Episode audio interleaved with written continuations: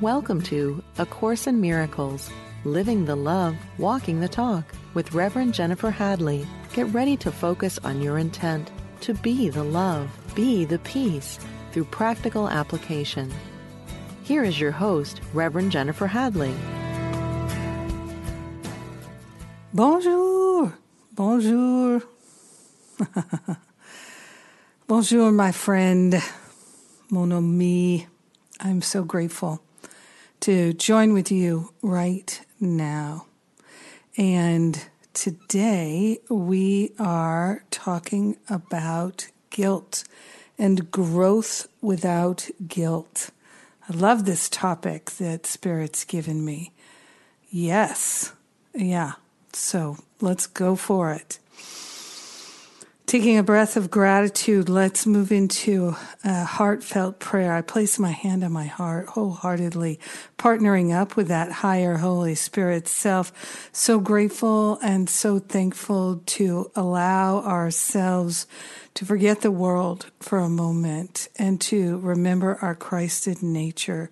We are grateful and thankful to say yes to these teachings of Jesus. We're saying yes to letting go of attachments to the past.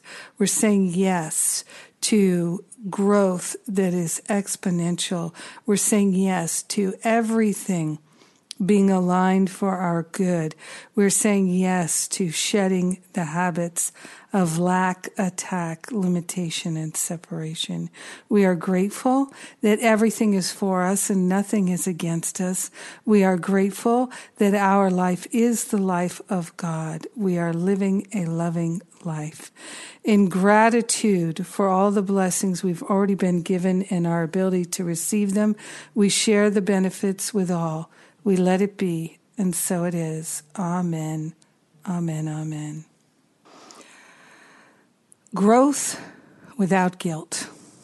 That is our topic today.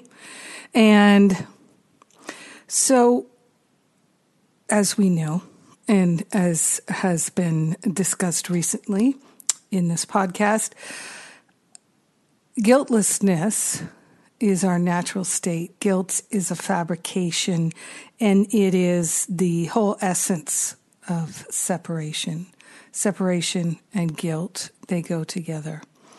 So we can undo our attachment to feeling guilty, to feeling ashamed, to feeling bad, to feeling unlovable and wrong. We can undo that. Now, and we can do it at a very rapid pace. In fact, if you're interested, that's what my Masterful Living program is for. That's what it's for. So, and we start with a, a bonus class on New Year's Eve called New Year Reboot. So come and join us. Registration is open. And it's exciting to see the ways that people change their life. It's really remarkable. So I'd like to lay a little bit of clear groundwork here that so much is possible. For instance, I was just speaking with someone just the other day, a couple days ago, who I said, okay, it's end of the year, masterful living. What are you really noticing now as you're looking back over the last uh, nearly 12 months. What what are the unexpected shifts and changes? How did you feel in the beginning? How are you feeling now? And is very common. She told me, I I really didn't think it could work for me. I didn't really think I could be a masterful living rock star, someone who could really do all of that. But my life has really shifted, and one of the things is is uh, I'm I'm off antidepressants. I, I never saw that as a possibility, and I've been on them for many, many, many years. So this is the kind of thing I love people who think it won't work for them. Because that's the beauty of these teachings. They will work for all of us really. I mean, some people are called to a different path. There's, hey, there's no question about that. I, I'm, don't think it was a mistake at all that I found my way to A Course in Miracles the way I did. Um, my training as a Science of Mind minister, Science of Mind practitioner, completely prepared me for diving into the course. It could have been the other way around, but this is how it is. And I truly recognize Jesus as my teacher. And my big issue, as you probably know if you've been listening for a while, my big issue was for sure that I felt that there was something wrong with me. I believed that I was probably evil at some level, a bad seed. And I was constantly sabotaging myself, getting in my own way. One of the primary forms of self sabotage, I had so many, but one of the primary forms I had of self sabotage was self medication. So I would lapse into self medication with things like watching television, talking too much on the phone, drinking alcohol, eating, staying up late, doing all of these things, staying up late, drinking, watching television, uh, talking on the telephone, smoking, all these different things, uh, drinking and isolating and feeling bad about myself, feeling like I was the worst possible spiritual student, like I was a total fake. And of course, I felt guilty. I felt guilty. So I that's what my pattern was. My pattern was to do the spiritual growth work and then feel uncomfortable at the higher vibration and I would immediately lapse into self-medication to lower my vibration and the added negative benefit because sometimes we love the negative benefits uh, the added negative benefit was I would feel hungover in some way, shape, or form. I would feel more guilty. I would feel ashamed. I would feel like a loser. I would feel stupid. I would feel like I couldn't tell anyone or talk about it with anyone because I knew that this is not something I want to tell people about. Spiritual students don't talk about this. They don't, which is why I talk about it and and and come and am not hiding in the closet about it because there's enough shame already doing this spiritual work making this spiritual journey it takes real courage and strength and we all have an infinite supply of courage and strength if we know how to access it if we know how to access it. The key, of course, is willingness willingness to live without guilt as a motivator. So that's what I feel Spirit is guiding us to look at today when we use guilt as a motivator. So, let me give an example. You've set aside some time to study A Course in Miracles, to meditate, to take a class, to pray with someone or pray by yourself, something like that. You set aside that time, and the time comes, and you realize, I've got to do these dishes, man. This is ridiculous. This house is a mess. I'm going to, I'm, I think it's more important that I clean the house because how can I feel good about myself meditating, studying A Course in Miracles when the house is a mess? I just can't. I can't. So then the spiritual practice goes on the back burner. Our motivation there is guilt. We feel guilty about having a dirty house, a messy house. Cleaning the house does not eliminate the guilt. It doesn't. Spiritual practice does. This is why spiritual practice saves time. But if the spiritual practice is just reading A Course in Miracles without the practical application, without really applying it and living it, it doesn't take us very far. And that's why it's easy for us to cave into doing the dishes instead of the spiritual practice. So it's the application, the consistent application that shifts things. And then we realize I'm going to do my Course in Miracles work first. I am going to do my spiritual practice first. Everybody knows if you say, I'm going to do these things first and then I'm going to do my spiritual practice, the spiritual practice gets put on hold.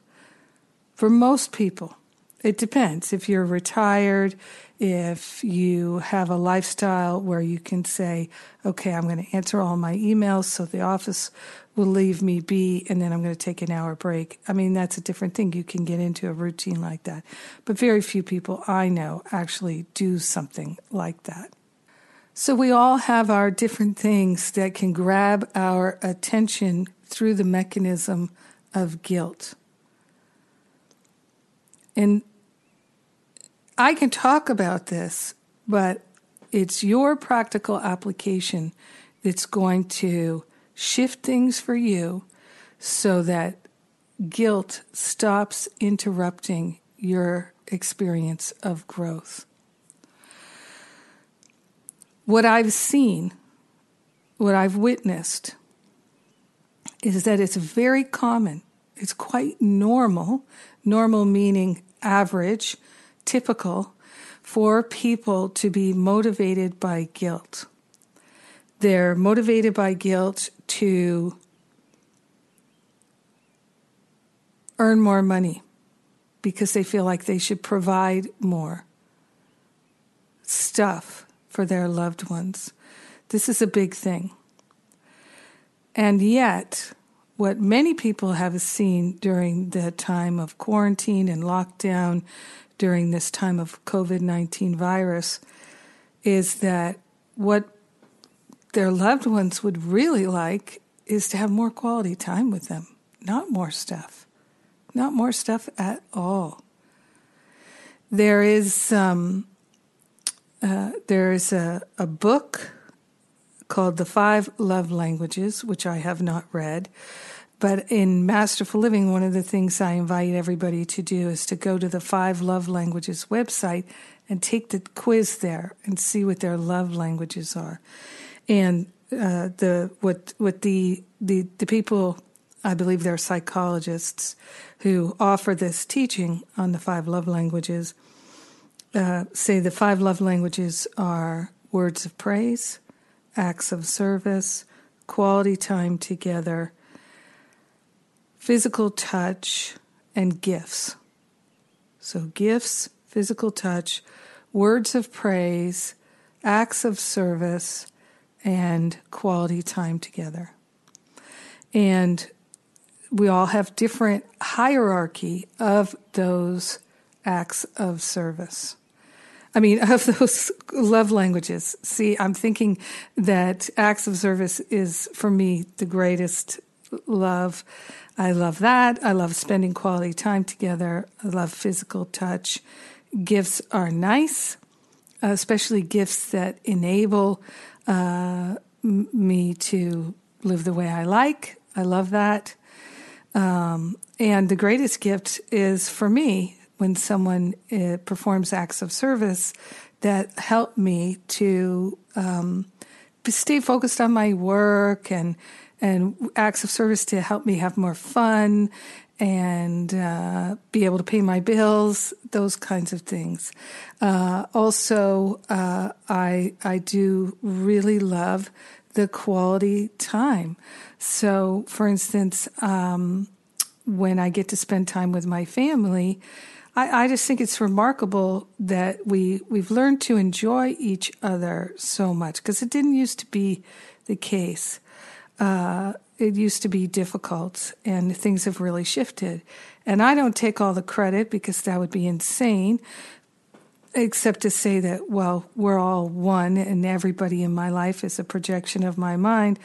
Um, but we all share the same mind. So uh, I, I can say that my spiritual practice has influenced my entire family. And year after year after year after year, this is what people who are in masterful living tell me their whole family is reorienting and changing and shifting. And people that haven't spoken to each other in years are now having the holidays together, or they're celebrating birthdays together. They're uh, getting on Zoom together. People who um, have had difficult relationships have broken through those difficulties because one person in the family is deeply committed to practicing these principles in a very effective way. So, this is what can happen when we dedicate ourselves to truly living A Course in Miracles. It, it is all the sense of mystery falls away. So this is the thing is when I was deeply entrenched in that self-medication, shame and guilt hamster wheel, I really felt so confused because it felt like God was such a mystery to me. Spiritual teachings, how can I break through to really feel connected with spirit? Well, Course Miracles makes it very clear. Give up the blocks to love. You don't have to seek for love because love is what you are. Instead, relinquish the blocks you've built up inside your own awareness to love's presence. So that's what an effective spiritual practice does is it's daily eliminating the blocks to love, then you're in the flow of love. Then you're walking the talk. You are living the love, and everything around you has to change when you change because we seek not to change the world, but to change about our mind about the world. And when we do that, dun, dun, dun, the world changes. It really does change. So, if we're trying to get our sense of goodness, our sense of love, our sense of worthiness, our sense of worthwhileness, that our life is worthwhile, that we are good people. If that if we're looking to get that from doing things in the world, then this is what is easily discernible to be giving in order to get something. So if we're cleaning the house to feel good about ourselves, if we're making sure the car is perfect in order to feel good about ourselves, if we're um, doing whatever we're doing in order to get a sense of validation or recognition, or even to eliminate the idea that we're bad, wrong, evil, not good enough, stupid, lazy, whatever it is we're only reinforcing the belief that we're trying to eliminate. Right? It's like a bomb went off in my mind when I saw that. What? OMG. So when we really are willing to see that that's how we have designed our life, that we have designed our life, little tiny thing by little tiny thing, to reinforce the idea that we're not good enough, oftentimes projecting it on the people we love the most. So, for instance, if you have some of the mental habits that I have had, have been working on for some time now, have been very successful at eliminating, still getting fine tuned on some of them, then you've got some mental habits of guilt and shame and blame and regret and resentment and hurt and blah, blah, blah. Like me, I'll give you some samples because when we can recognize them in ourselves and go, oh, I do that, then we can see, oh, I could make a decision to stop doing that and put my attention on it and eliminate it. Just like we eliminate any other kind of behavior. Now, this is not behavior modification because it has to come from the level of the mind that we realize, like it talks about in the Manual for Teachers, Development of Trust, we realize this no longer serves me. This is no longer valuable to me. This is not helpful to me. So, some people without guilt, their house would be a mess. So they think. But what if we clean our house? Like for me, I can be, um, what's the word? Hmm. Oh, cluttered. Yes. Because I just want to keep going. I don't want to go back and put things away. But I do put things away because I feel the neater environment supports the clarity in my mind, which is part of my spiritual practice. So I do it from love, not f- from guilt. So I keep a neat and clean and tidy house from love, not from guilt. Could I do it more effectively? No question about that. But I do not wish to use guilt as a motivator at all anymore. Shame as a motivator just reinforces the problem that is showing up as the clutter. I definitely have learned that. So, this is why we do our work at the level of the mind and not at the level of form. And still, it's like my teacher, Venerable Dhyani says visualize, conceptualize, energize, and do what needs doing.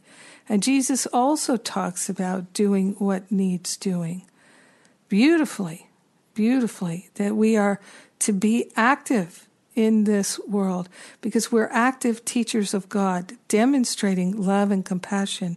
If we are operating in our family with patterns of guilt and shame, thinking, oh, he just doesn't love me. Why? Why does he keep? I, he knows I don't like that. Why does he keep doing that? You know, she knows that when she says that to me, it goes right through me. It bothers me. Why is she telling me that again? All these things that we think internally, they are the byproduct of our own self loathing, our own belief in guilt and shame. We're projecting it out onto other people, and we can interrupt that pattern. We can. So we see in our home, oh, our children don't pick up their mess. So the tendency is to say, How many times have I told you? Why aren't you doing this?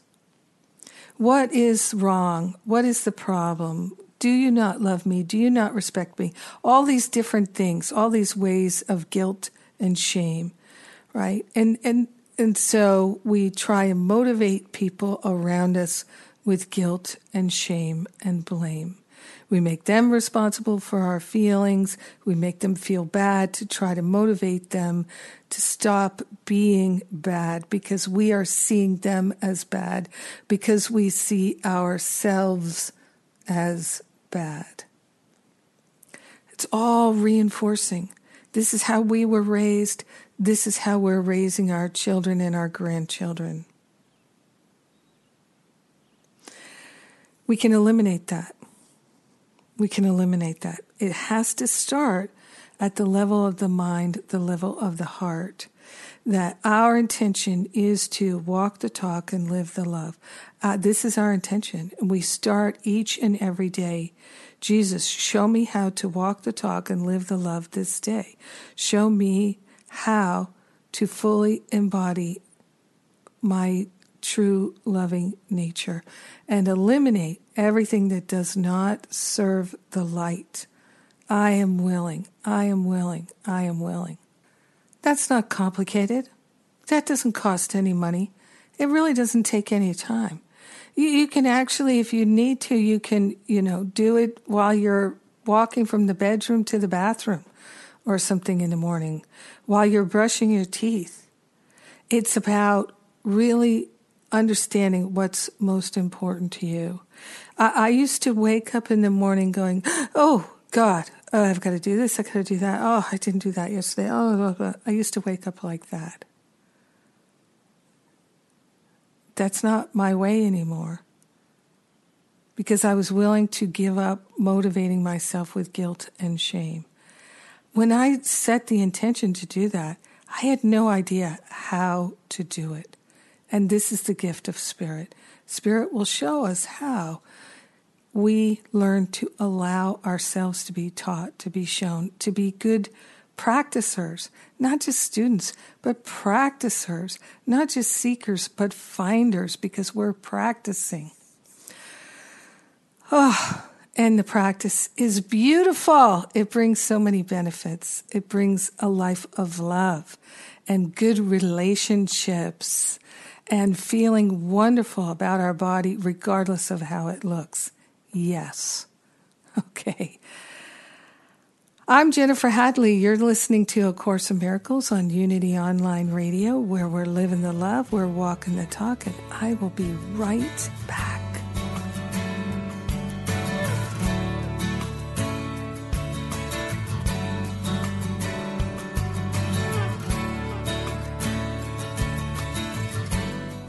Thank you for tuning in for A Course in Miracles Living the Love, Walking the Talk. Welcome back. Thank you for coming back. so, we're talking about living without guilt and especially eliminating guilt as a form of self sabotage. Uh, self sabotage has one really direct purpose, and that is to slow our spiritual growth down. And when we agree to guilt, when guilt is our motivator, we're agreeing to guilt. When guilt is our motivator, that's self sabotage right there. And many people do not understand that guilt is completely optional we do not have to be motivated by guilt. We do not have to experience or feel guilt. And not feeling guilt does not mean that we're insensitive. Because I can honestly say, truly, that, and I haven't even thought about this before, but the less guilt I experience, the more sensitive I am. The more loving and caring and compassionate I am because the way we do anything is the way we do everything. So if I live my life with myself in my own mind, my own relationship with my own self, I'm using guilt and shame as a motivator. Then I am going to poison my relationships with guilt and shame. And so then I'm not teaching only love, I'm teaching poison, guilt, and shame. That these things are real, that they're valuable, that we need to keep them going, and I'm investing in them. You see, because whatever we choose to think and feel, we're investing in. This is the teaching about the responsibility for sight, that we choose the feelings we would have. It seems insane, but we do choose to keep the patterns of guilt going again and again and again. And of course, this is what Jesus is telling us in A Course in Miracles to become highly aware of what we're choosing and why we're choosing it. So we are choosing to play small and to live a small life because I think a lot of us, we're in, mentally, internally, we're mean and cruel. We're uh, keeping ourselves in cages built of guilt and shame and judgment, lots and lots of judgment. In fact, this is the thing I hear always at the end of the year with Masterful Living. I, I just heard it just the other day from someone who was sharing with me. You know, they said, Jennifer, I have to say, I have finally realized how judgmental I really am and being able to shift out of that by fully realizing all the ways that I was so judgmental. Now I'm undoing all of that. My relationships are shifting. My body is healing. So much is happening. So, and, and it, this is the, the promise of A Course in Miracles that if we're willing to do the work, the rewards will be ours because nothing is being withheld from us, you see. Nothing. Uh, uh, Jesus tells us in the Course, ask and it is given because it's already been given. We've already been given the kingdom. The treasure is already ours. The greatest riches in the world have already been given to us. Everything that we could possibly desire has already been given to us because that consciousness of Christ has already been given to us.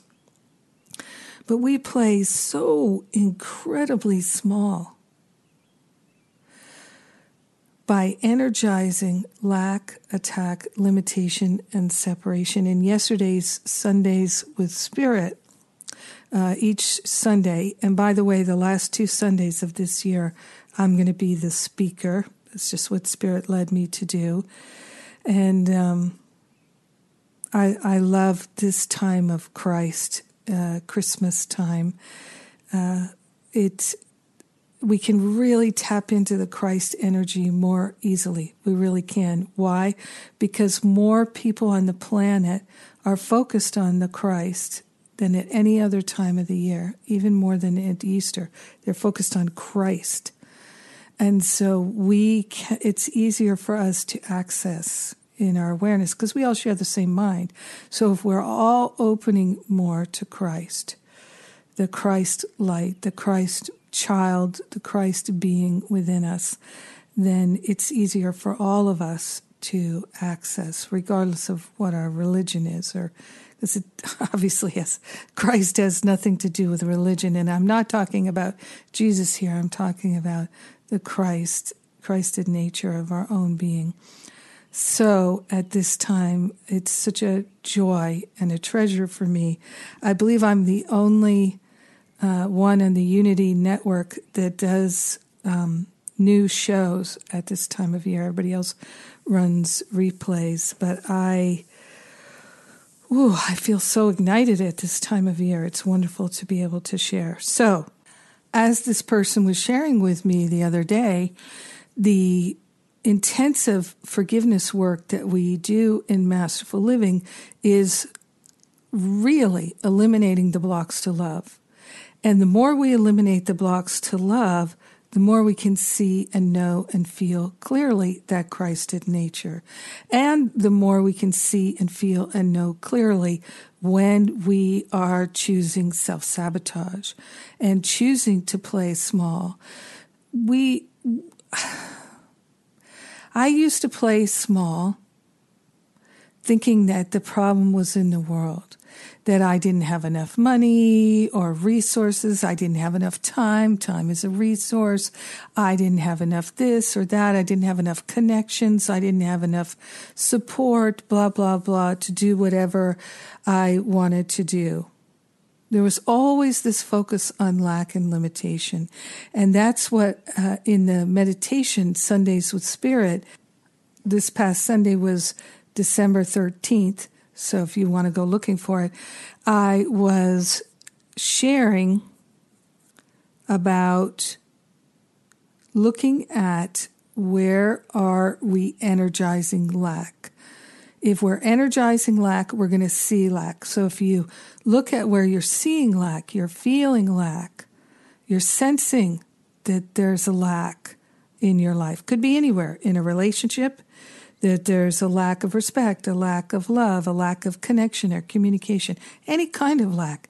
If you feel a sense of lack in your body, lack of strength, lack of vitality, um, lack of harmony, if you are experiencing lack in your finances, if you're experiencing lack of opportunity in your career, wherever you're experiencing lack, it's so important to be willing to recognize that it's coming from within. that it is not a result of something that is happening in the world. It is a result of what you are projecting onto the world because of your beliefs. Now, many of our beliefs are hidden. They're hidden from our awareness. Why are they hidden from our awareness? Because we do not wish to accept responsibility for our experience, because we do not wish to know that we are the dreamer of the dream. Does this mean we're bad or wrong or stupid? No, no, of course it doesn't. Think about this. I've never thought this thought before. I'm just giving it to you right now as it's coming. fresh, fresh insight. Uh, there is something in the world now called escape rooms. I've never been to one. Doesn't sound like that much fun to me, uh, but I don't know anything about it. Really, I don't. But um, so in an escape room, uh, there's the adventure of figuring out you you get yourself locked in right in some kind of way i'm imagining because never having done it and never really learning anything about it the whole excitement about the escape room is that it's difficult it's challenging right it really requires a tremendous effort to get out of it. The more challenging and difficult it is, I would imagine, the more exciting and fun it is for people who like that. Hello? Isn't that our experience in this world? We're escaping from this prison that we've built. So that to me is the thing I, I, I actually really love about this experience is that it's not real. It is a projection and more and more through my practice of forgiveness. And I'm talking about true forgiveness, which is really self forgiveness. It's about practicing non judgment. It's about really putting the pedal to the metal on giving up our attachments to our beliefs, which are false. And we don't even have to identify them, but we do have to be willing to give them up over and over and over again. There are so many of them it's really tearing down this very sticky spider web that we have so, so, so carefully built. And it's tremendous what we can bring forth. It's tremendous. It's extraordinary. It's unbelievable. It's beautiful. And so this is the, the option that we're giving ourselves is to now be at the point where we've we've woven this spider web of guilt and shame and blame, of regret and resentment, of hurt and jealousy and anger and all this negativity. We've woven this very sticky, detailed web, and now it's escape room time. and we can work together as a team. That's one of the other things that I hear a lot at the end of Masterful Living is OMG, what a powerful community is in this program. This is the most effective kind of program I've ever seen. And so many people tell me for years, somebody I was talking with the other day was saying, for more than a decade, I've been studying the course and I never had anyone I could really talk in depth with about it. And now I have a whole community of friends who I can talk with about it and practice it and pray together. So that's one of the things that is so vital is to have mighty companions that you can totally be authentic with. That is the cornerstone of my Masterful Living program. You can do this everywhere in your life, right? It doesn't have to be just my Masterful Living program. You can do this everywhere. But the cornerstone is we are practicing being loving. We are practicing extending love. We are practicing compassion. And so when we come together, whether it's two prayer partners, because everybody in the program who would like them gets prayer partners, which they love. They always tell me it's one of the best parts of the program. Uh, we have study buddies, uh, small groups, sometimes two, three, people who study together, and um, because they're they're actually doing the uh, worksheets and the inquiries that I've developed to help us go deep with this material of A Course in Miracles. And uh, so in these relationships, they're practicing non judgment. They're practicing being transparent. So that's the other thing that is so healing is that in uh, our community, people can be fully transparent. So they can really say how they really feel, what they really think, because we're not taking any of it personally. And nobody is going to share an attack thought. I mean, occasionally stuff will come up where somebody gets triggered by somebody else and they might say something. They are going to come back later, take ownership of it, and apologize. So, where it's very rare, but it does happen sometimes because, hello, we've got a lot of people having a human experience together. But that's the thing is we are practicing and living, walking the talk, living a course of miracles, living the love. And being able to be transparent with somebody who's not going to judge you, not going to attack you. There aren't a lot of places we can get practice like that, but then you get practice like that, you can then go be the teacher of God in your family, in your workplace, in your church, in your friendships. And this is how you change the world. You change your mind about what's safe. You change your mind about yourself. And then you can walk in the world in a totally different way. I used to be so afraid and insecure of anybody's judgment. Why? Because I was so judgmental myself. I felt so guilty and ashamed for my judgments.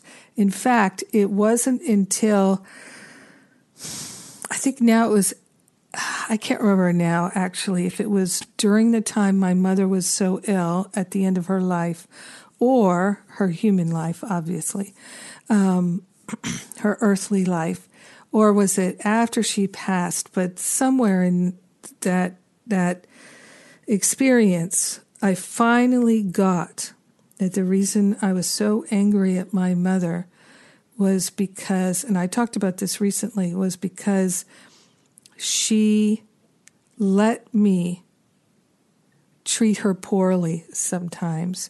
And I felt so guilty about that. I felt so ashamed about that. And I didn't even recognize it. I just, all I recognized was I felt angry at her. Now I can see that there was a deep wounding in myself. And I yes, I did blame her for allowing me to treat her poorly. But of course, that's not what she taught me because my mother did not treat me poorly. But I was mad at her. I was mad at her because she wasn't what I wanted her to be when I wanted her to be it. And I could make up a list of stupid things, judging them like that. I could make up a list of just simple things, being more honest with myself, uh, that triggered me into attacking her and feeling disappointed by her.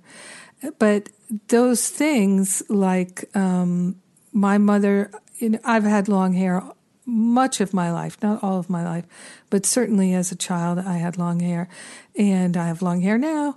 Um, and uh, I I wanted her to help me do things like braid my hair, put my hair up, or put it in a French twist, or do something different with it because I, uh, my hair is so thick. And it was just like, I need help with this. And she always said, honey, I don't know how to do anything of that. I just don't. I don't. She had long hair when she was a kid and she just kept it braided and things like that. So, um, and she had her grandmother there to help her with her hair, so she didn't quite learn it.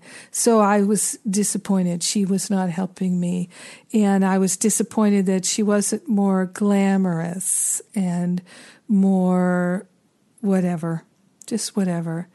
Of course, when I became able to relinquish all my judgments and attacks of her, I could see all the things she did give me instead of all the things she didn't give me.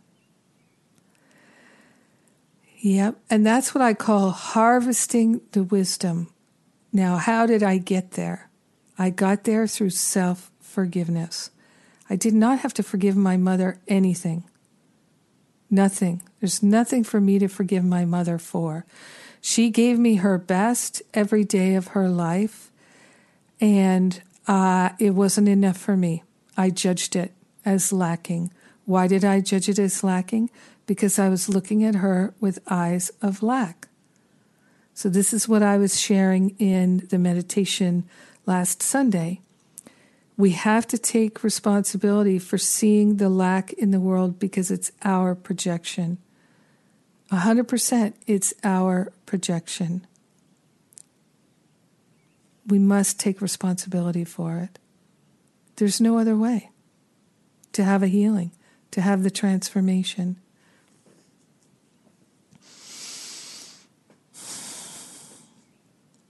Isn't it wonderful, actually, that there's a way out of this prison, this escape room, this room that we've built with our judgments, our opinions, our thoughts of a lack, attack, separation, limitation. There's a way out, and it's ours. We're entitled to it. We're worthy of it. We do not have to earn it. It's already ours, now and forever. we can thank God for it. We can open ourselves to fully receive it and allow it. If we feel guilty and shamed, we will not feel worthy. You see the vicious cycle. This is what we signed up for. This is what we wanted. We wanted it to be challenging. That's why we built it in a challenging way. Let's remember to laugh. If we can remember to laugh and say, Oh my God, oh my God, I can't believe how ashamed I got to feel. I just felt like I was worthless. Oh my God, oh my God. Oh, ah, I am so glad I remembered to laugh. How do we remember to laugh? We give up our attachment to our belief that we are unworthy. We give up our attachment to our belief that there's something wrong with us, that we are not good enough, that we are bad. We give up our attachment to the belief which we're projecting into the world. It's like projecting it onto a mirror and we're going to see it everywhere we go. When we are looking at the people around us and we're thinking that they're not good enough, we're going to immediately begin to feel guilty and bad and wrong ourselves. Because whatever we're projecting out there, we're going to experience it. It's like sending an arrow, arrow out into the world that boomerangs back to us. That's how this world works. It's done unto us as we believe. If we believe that somebody else is unworthy of love, we will believe that about ourselves. And then we are going to be doing things to relieve that sense of guilt for calling the Son of God a loser, whether we're calling the Son of God a loser who looks like somebody else or looks exactly like our own self, whether we're projecting it out or in. We're, if we're trying to alleviate the guilt, through doing something in the world, like getting all of our errands done, like baking the food for the neighbors to compensate for what a bad person we feel instead of giving the food from the heart. It's like my, uh, um, I, I, this is kind of an interesting thing. I, uh, my teacher and I, we both really like pie. And uh, but I don't like sweets that much. But I don't have a sweet tooth, so um, but we like pumpkin pie, and uh, um, so I got her a pie at a local church bake sale because I thought, oh, church lady's going to make some good stuff, and so I got the pie. And later I asked her, so how'd you like that pie? She said there wasn't very much light in it, and I thought, hmm So they're baking the pie to be of service to the church, but they forgot to put the light and the love into it because maybe they're baking it out of a sense of guilt that they have to do it. Maybe it's a guilt, it's a resentment that they didn't wish to really make that pie. And I didn't think of that. I went from my ego mind, let's say, thinking church people pie will be good. Now I can honestly say I did have a hesitation thinking mm, I when be when I was buying it, but I thought, well, let me support the church, even though I don't know what that church was or anything about it. So always learning, always learning. So when I'm when I bake her a pie, I pour my love into it because I'm making it out of love. There's no guilt. I don't feel an obligation to make it. I'm making it because it's a creative expression from my spirit. Mm-hmm. I would like to mention to you New Year's Reboot, December 31st. It's free if you signed up for the self sabotage challenge that starts on January 1st. Both of those are free if you sign up for Masterful Living. And you also get $500 off my Stop Playing Small retreat, which is in the middle of January. What Spirit has given me is this whole lineup for January to do this tremendous deep work and to really make this coming year the year that we deepen our spiritual practice like never before. The number 2021, 2021 is uh, in numerology, it means change. This is a year of change. This is a year of transformation. We all know it. We feel it coming. And the greatest gift that we can give to the world right now is to do this inner work. And most of us left to our own devices, we say we'll do it, but we make other things more important. If you feel moved, come join me in Masterful Living. We're going to have a year like never before. Thank you for your gifts and ties that make this podcast possible. I so appreciate you and I love to be in this relationship with you. Let's take a breath in our heart. We are grateful for the love that we are. We share the benefits of our loving life with everyone because we're one with them. In gratitude, we let it be and say, Amen, Amen, Amen. I love you. Mwah.